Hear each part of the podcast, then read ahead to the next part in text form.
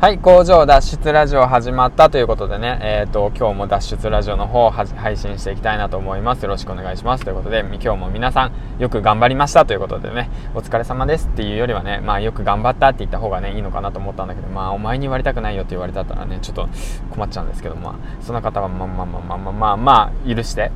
ということで今日も一日頑張りましたということでね僕も一日頑張りましたえっ、ー、と一日えっ、ー、と8時間工場勤務工場で労働してきましたよ時間を切るようにしてきましたということでね今日から、えー、今日が一番最後の日ですね最後で今日からえっ、ー、と4連休になるのかな皆さんはまあうちの会会社はねまあ特殊で、えっと、6連休なんですよね。もうハッピーですよね。ハッピーハッピー。もうそういうところホワイトなんだからもうって感じなんですけどまあ、まあ、僕はもう毎日ホワイト化させてるんでもう気持ちがホワイトですね。もう周りの対応はすごく僕に対してブラックなんですけども まあ僕は気持ちはホワイトで頑張ってるってことで、まあ、メンタル強いって素晴らしいってことなんですけどもまあそんな感じでね今日もねコツコツ配信していきたいなと思います。よろしくお願いします。ということでね今回はね何話していこうかなと思うんですけども今日ね一応ねあの職場の方にね、えっと、革命のファンファーレっていうねキングコング西野さんの本をね持ってきたのでそちらの方をね読み進めていくうちにちょこっとここ気になったなっていう元があったのでまあ Twitter の方にあげたんですけどもそちらの方をね共有していきたいなと思います。よろしくお願いします。では今日のタイトルいきます。はい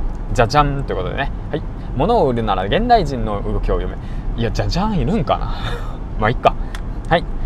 忘れたでしょ今タイトル。じゃもう一回言うね。はい。物を売るなら現代人の動きを読めということでね。はい。1つ目。その人はどこで寝泊まりをしているの？その人は何をお金を使っているの？その人の1日のスケジュールは何？1日に何時間スマホを見ているの？スマホを見ている際親指はどの方向に動かしてる？目はどの方向？全てを読み取り先回りして売り方をデザインしようということなんですけども。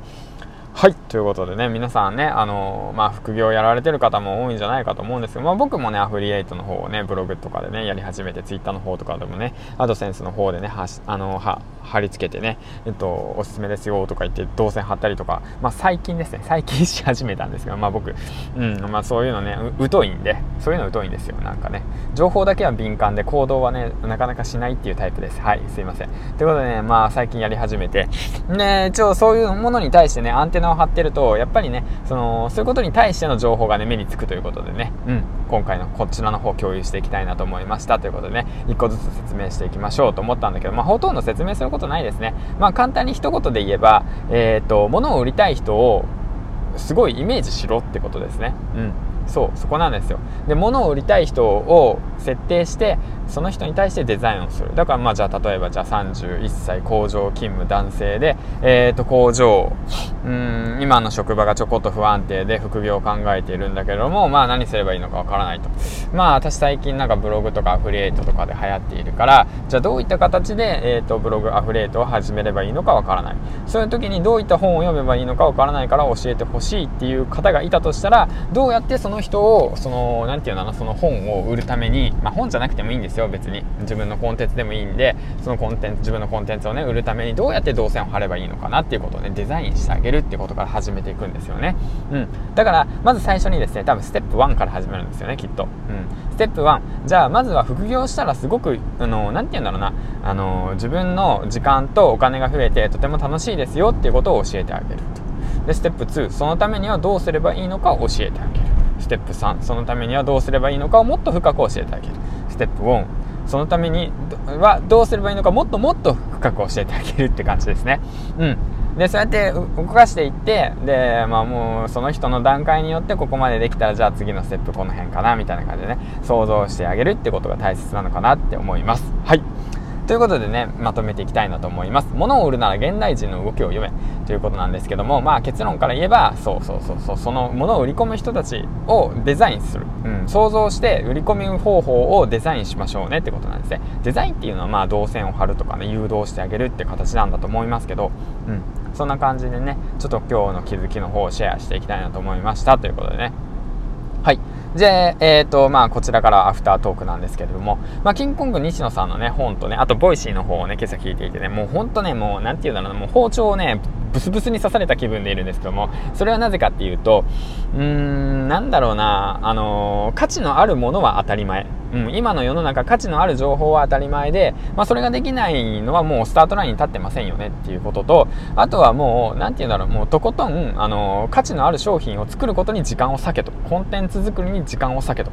うん、いうことを言ってましたね。まあ、周平さんもね、あのボ、 Voicy じゃない、あの、ヒマラヤの方で言われてたんですけども、えっ、ー、と、とっとと1円を稼げと、もうつべこべ言わず1円を稼げと。まあ、それをね、聞いてね、まあ、僕以外の方にもね、すごく当てはまることだと思うんですけども、まあ、もうね、ほんとね、もう、あのね、もう、うん、なんかもう、ね、もうなんか、うん、そうだよね、ヒマラヤからね、なんか飛び降りてるような気分だよね、ほんともうこれ。ほんと、もう、もうね、悲しいよね、なんか。なんか今日連休、今日明日から連休やんって言ってめちゃめちゃね、なんか気分が高かったのがね、今朝からちょっとね、どん底になったっていうね、はぁ、そういえば俺まだ全然稼いでねえんだよな。なんかやっぱ口だけクソ野郎だよなって思いながらね、まあ、なんかちょっとテンション下がったんですよね。でまあしかも昨日ちょっとネガティブなことがあったから、まあ、職場のことねちょっとまあねいろいろと話してたんですよ。一応もうその子に、合わせて話をすることにしました。本当もう、うん、頑張ってね。まあ一応僕もまあそうそうそうそう勤め人でお金をもらってる。以上はねちゃんと責任を果たさなくちゃいけないんで。うんまあだから話したんだけどね。やっぱりね。うんまあわないものは合わないのかなって思ったね。うん。まあだけどまあその辺はね、まあ勉強だし、そういう人たちも世の中にはいるってことをね、えっ、ー、と意識して、その子にね、じゃあもし僕がですよ、僕が副業の魅力を教えるとしたら、どうやってその子に教えていくのかなっていうことをね、ちょこっと考えながらやっていけばえちょっと待ってこれも考え方変えればめちゃめちゃ俺学びになるんじゃないみたいなことをね思ったりとかしたりとかしてね、うん、だから毎日がねほんとね学びで溢れていてねとても楽しいです、はい、あのすごくね 落ち込むことあるけどね。落ち込むことあるよ。それはそうさもうだって今朝も今朝もそうかそうなんだよね。いつもね4時に起きて作業してるからさまあよくね多分口癖で言っちゃうんだよね。あの家帰って疲れた眠たいって言って言ってねそれでね奥さんが怒るんだよあんた今日何回言ってんの？眠たいって何回言った？とか言って言うんですよ。うんうん。怖いよね怖いよね。そうなるんだよ。もうなんか眠たいって言うぐらいだったらあんた寝ろよって言って言うんですよまあそうだなと思いながら。いやでもそこれは違うんだよって思いながらもね。うん。でもあなたはもう時間の自分の時間を作るためにそれやってるんでしょみたいなこと言われてまあそうだよねってなったからまあ、全てがねリンクされてんなと思って。もうだからもうここはねもうほんとねもう気合い入れてねもう眠いんじゃなくてね疲れたじゃなくてねもう違う言葉を使おうなと思って、うん、何を使おうかなと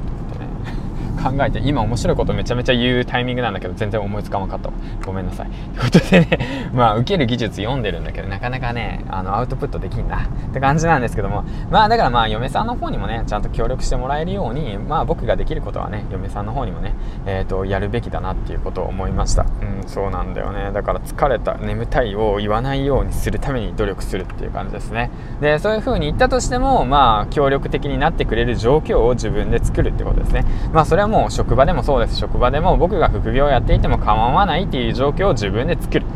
えーと、家庭内でも僕が4時に起きてで、まあ、副業をやっていて勉強していても別に問題ないっていう状況を作る。そのためにはどうすればいいのか、うん、そう簡単です。結論は簡単です。結果を出すです。はい。そういうことで今日はそちらでまとめていきたいなと思いました。ということで全ての原因全てのあれは、えーと、要因は結果を出せば全てが解決するということでね、えーと、結果を出していきたいなと思います。ということでね明日の朝またね、えーと、一応6連休になるので6連休でやるべき課題とね目標をねまた掲げていきたいなと思います。それでね、えー、と僕ができたかどうかはまあ別として、まあ、頑張ってるよっていう人もいるよ頑張るよっていう人もいるってことで何が言いたいんだって話なんですけどまたねこうやってペラペラ8分も話しちゃってるわけなんですけどもうんだからとりあえずね、あの6連休、えー、と頑張ってやっていきたいと思うんで、皆さんもね、連休連休ね、えー、と頑張ってやっていきましょうということでね、まあ楽しむことも必要ですよ。時には楽しむことも必要です。僕もしっかりちゃっきり楽しむ予定は立てているので、えー、と楽しむことは必要です。だけれども、しっかりとね、